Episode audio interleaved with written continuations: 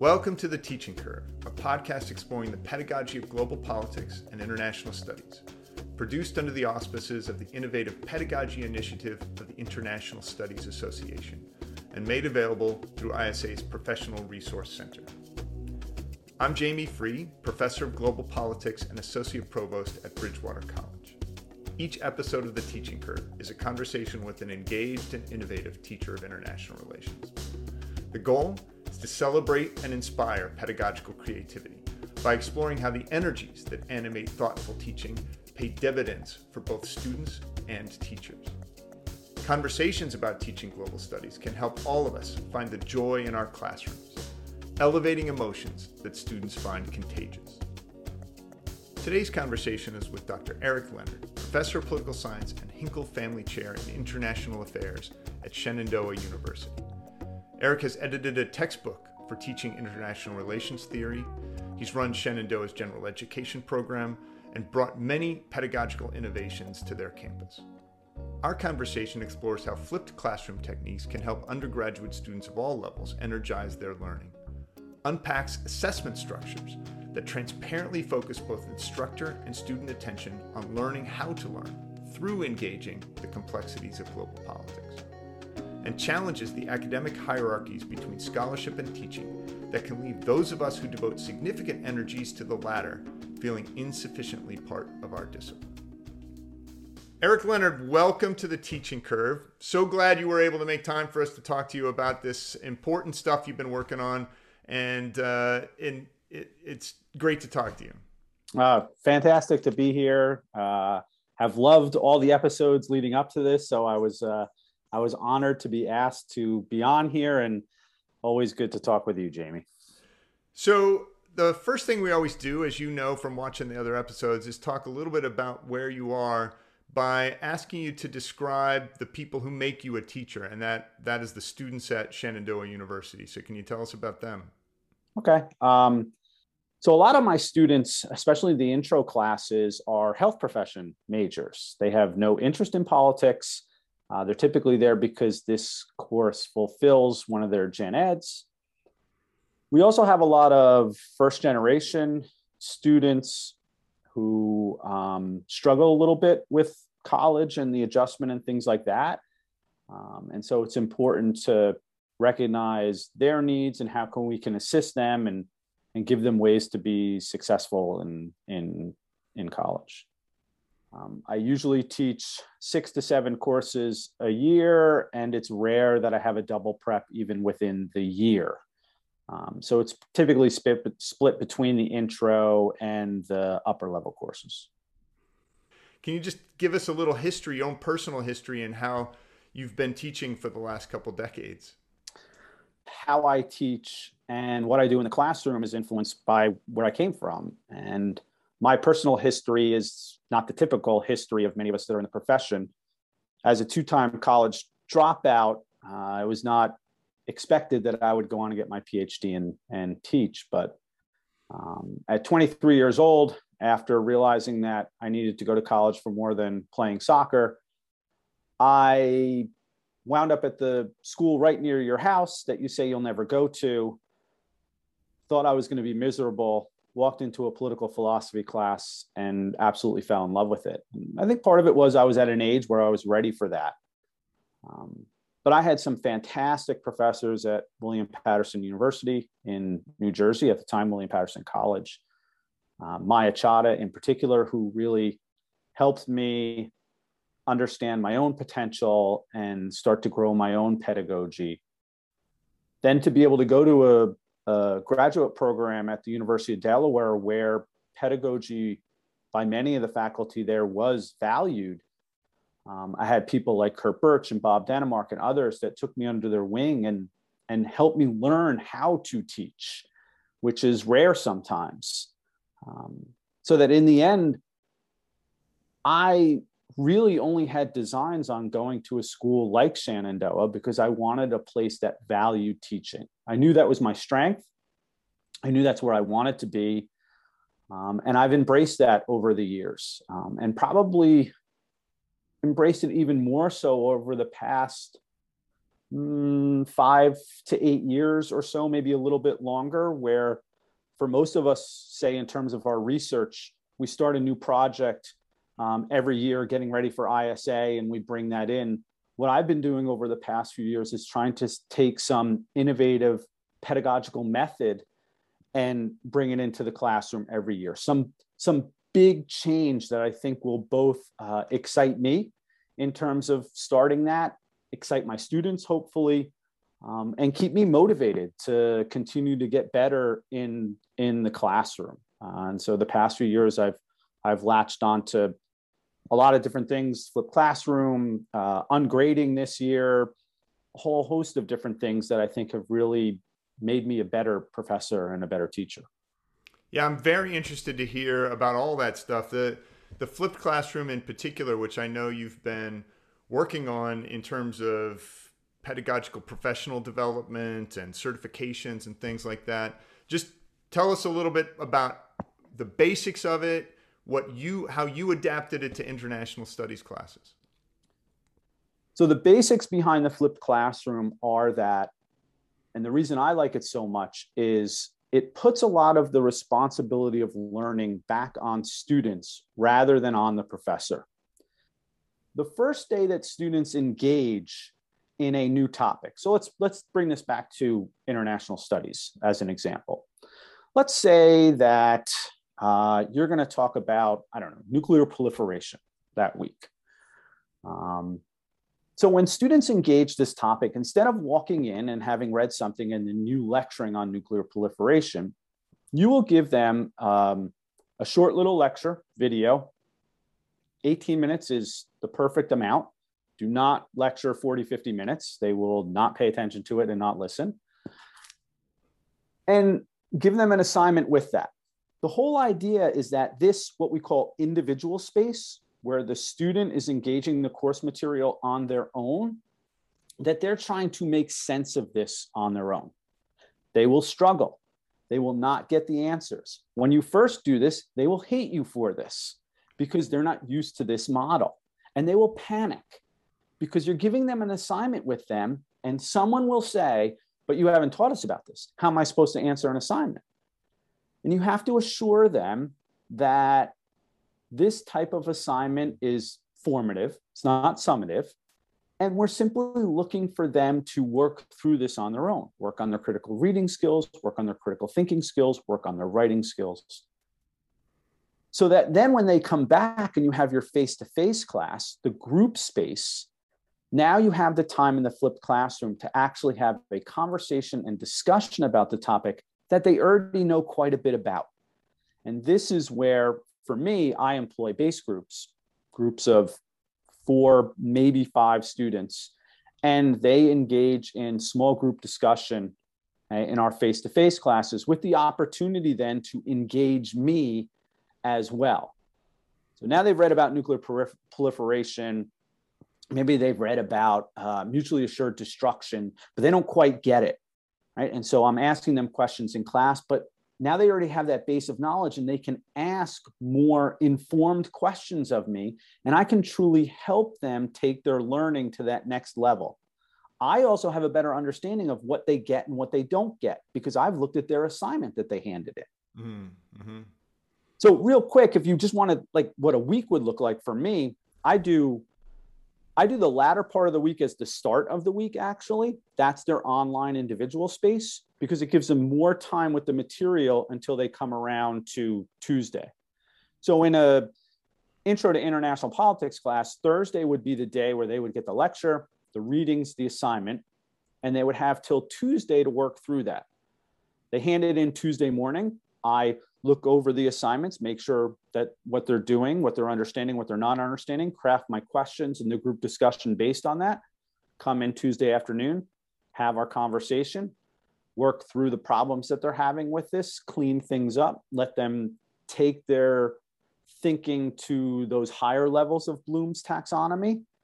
And then we start again on Thursday. And it's uh, it's been brilliant for me. So what's invaluable about that is uh, because they're in these base groups, um, you're getting some of that leverage where they're teaching each other as well uh, before they get into the, whether they venture forth opinions or questions to you in front of the whole class, they can check some of that stuff with each other and and leverage the information that each other got too. And that's a big part of the face to face day, the group space day. Um, I typically don't walk in and, you know, there's times in the face to face day that I do need to lecture a bit, but I'll never start that way. Um, what I really want them to do is build off of the assignment that they did, share their findings in the assignment, and do exactly what you said. You know, peer to peer learning. You know, what did you get? What did you, you know, how did you work through this? Um, and through a set of structured questions that I have up on a slide in the front of the room, they work through these things. And I can walk around and I can listen to what's going on, you know, how they're understanding these things, what the answers are. Did I miss something when I was reading them quickly before we walked into class? All of those things. So that then I can then bring the groups back to the whole group and the whole class can have a discussion. So they not only get the benefit of peer to peer learning within the small groups, they get the benefit also of bringing those groups together into that larger conversation and having myself in front of the room to assist rather than just lecture at them in terms of mm-hmm. learning the material. Yeah. You mentioned the students' reaction to it, right? That often they're going to re- push back against this because they're expecting from their educational career so far that you're going to give them what they need how does that how can you tell when that shift happens when they realize they're the agents of their own education? Well i think first off i've gotten much better at preparing them for this even if they've never done it before. Um, i think it's absolutely critical that professors be as transparent as possible in terms of what they're doing and why they're doing it. And that means that there has to be an intentionality to what you're doing when I started to run into the initial pushback from students at the start of the semester, I realized I wasn't explaining to them why I was doing this. Mm-hmm. So, very early on in the semester, first few days, I push hard in why I'm doing this. And say I'm in it again in an intro to international politics class with the student population that I described, meaning mostly non majors who aren't even in you know uh, humanities or social sciences they're in one of the hard sciences i have to explain to them the benefits of this that go beyond just learning about international politics mm-hmm. that this does help with critical thinking that this does help with your critical reading that this does help with your communication skills that this does help with your group work yep. and they hate that right but I tell them this is what employers want from you. We see the data that comes out of organizations like AAC&U that say employers want you to be able to work in groups. That's absolutely vital. Yeah. So I've gotten better at that. So my one suggestion to everyone is make sure you do that up front and you don't, you know, learn from my mistakes.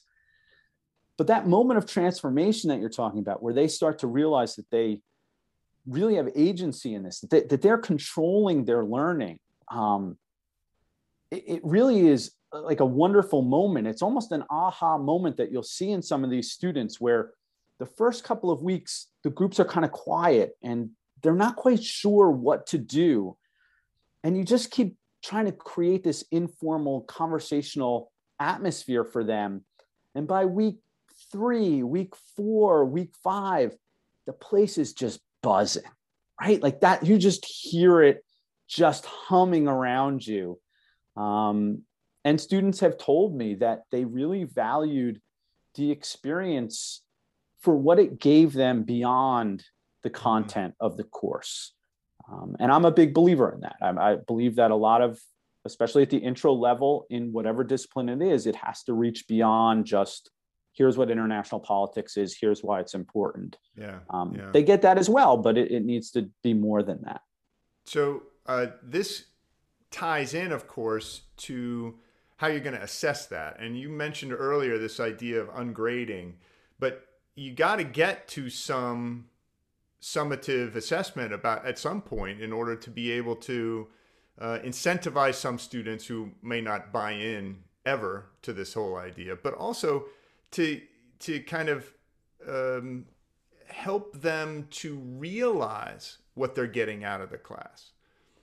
How do you do that? So tell me about ungrading. Um, even before going headlong into ungrading, which I'm doing this year. That was my big pedagogical move this year. Uh, I had um, I had actually backed off significantly on a lot of the the summative. Um, my favorite assignment that I give to students, uh, and this goes back to transparency um, and intentionality and all of those things, is I give a an assignment to all my classes near the end of the semester that I call their outcomes assignment.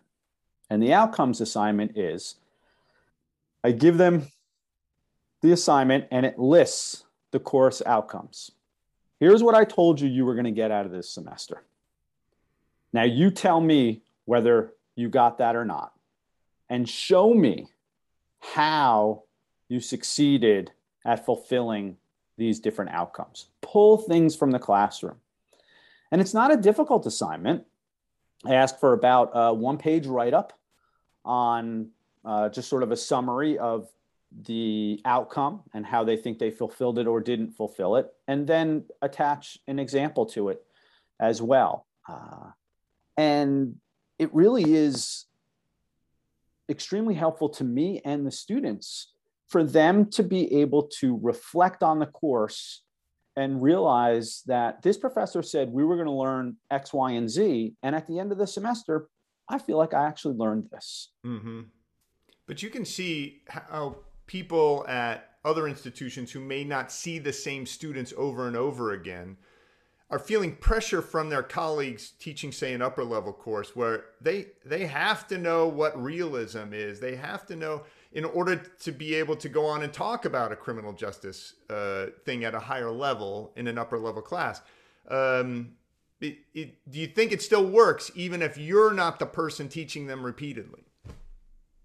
Yes, I think it works because what you have actually taught them to do in a flipped classroom and in a model that might not necessarily emphasize the summative learning and, and assessment that others do. Um, and first, let me say, there's plenty of people that I know that use the flipped classroom that have a lot of summative assessment. Um, and the data shows us that they actually do better on that in a flipped classroom.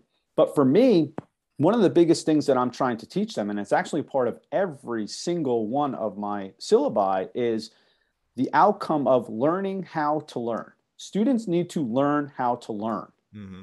If I have taught students in my intro level class how to learn, how to find good sources, how to find information, let's say that they go to another professor's upper level international criminal justice class and they've got to talk about realism and its relationship to sovereignty and issues of genocide. Can they draw back on what I taught them three years ago? Do they remember that? Is it right there that they can draw it out? Probably not. Mm-mm. But I don't think it would, even if I had done some major summative assessment on it either.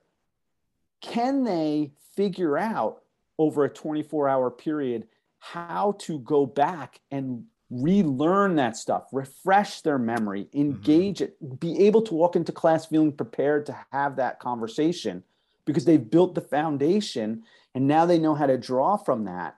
Mm-hmm. If they can do that, then I did my job. Right. I mean, I always say, you know, I meet one of my students on the street five years from now and say to them, Hey, can you explain to me the the major principles of social constructivism and its application in IR theory? I don't know about most of you out there, but I'm not real confident that my student's going to be able to do that. But if I say to them, you've got 24 hours to figure out what the major principles of social constructivism are and how they apply within IR theory, I feel confident that my students would be able to come back and give me a reasonable answer. And that to me is success. And that to me is learning more than regurgitation and rote learning, which is part of more the traditional model one of the things I'm really interested in is this concept that your advancement, your what keeps you going kind of as a professional is this investment in something pedagogical each year. And that you want to keep pushing on that stuff um, as much as you, or perhaps even more in your case, uh, that you're doing in terms of the research stuff and and the um, contribution to the disciplinary knowledge base. Uh, how does that?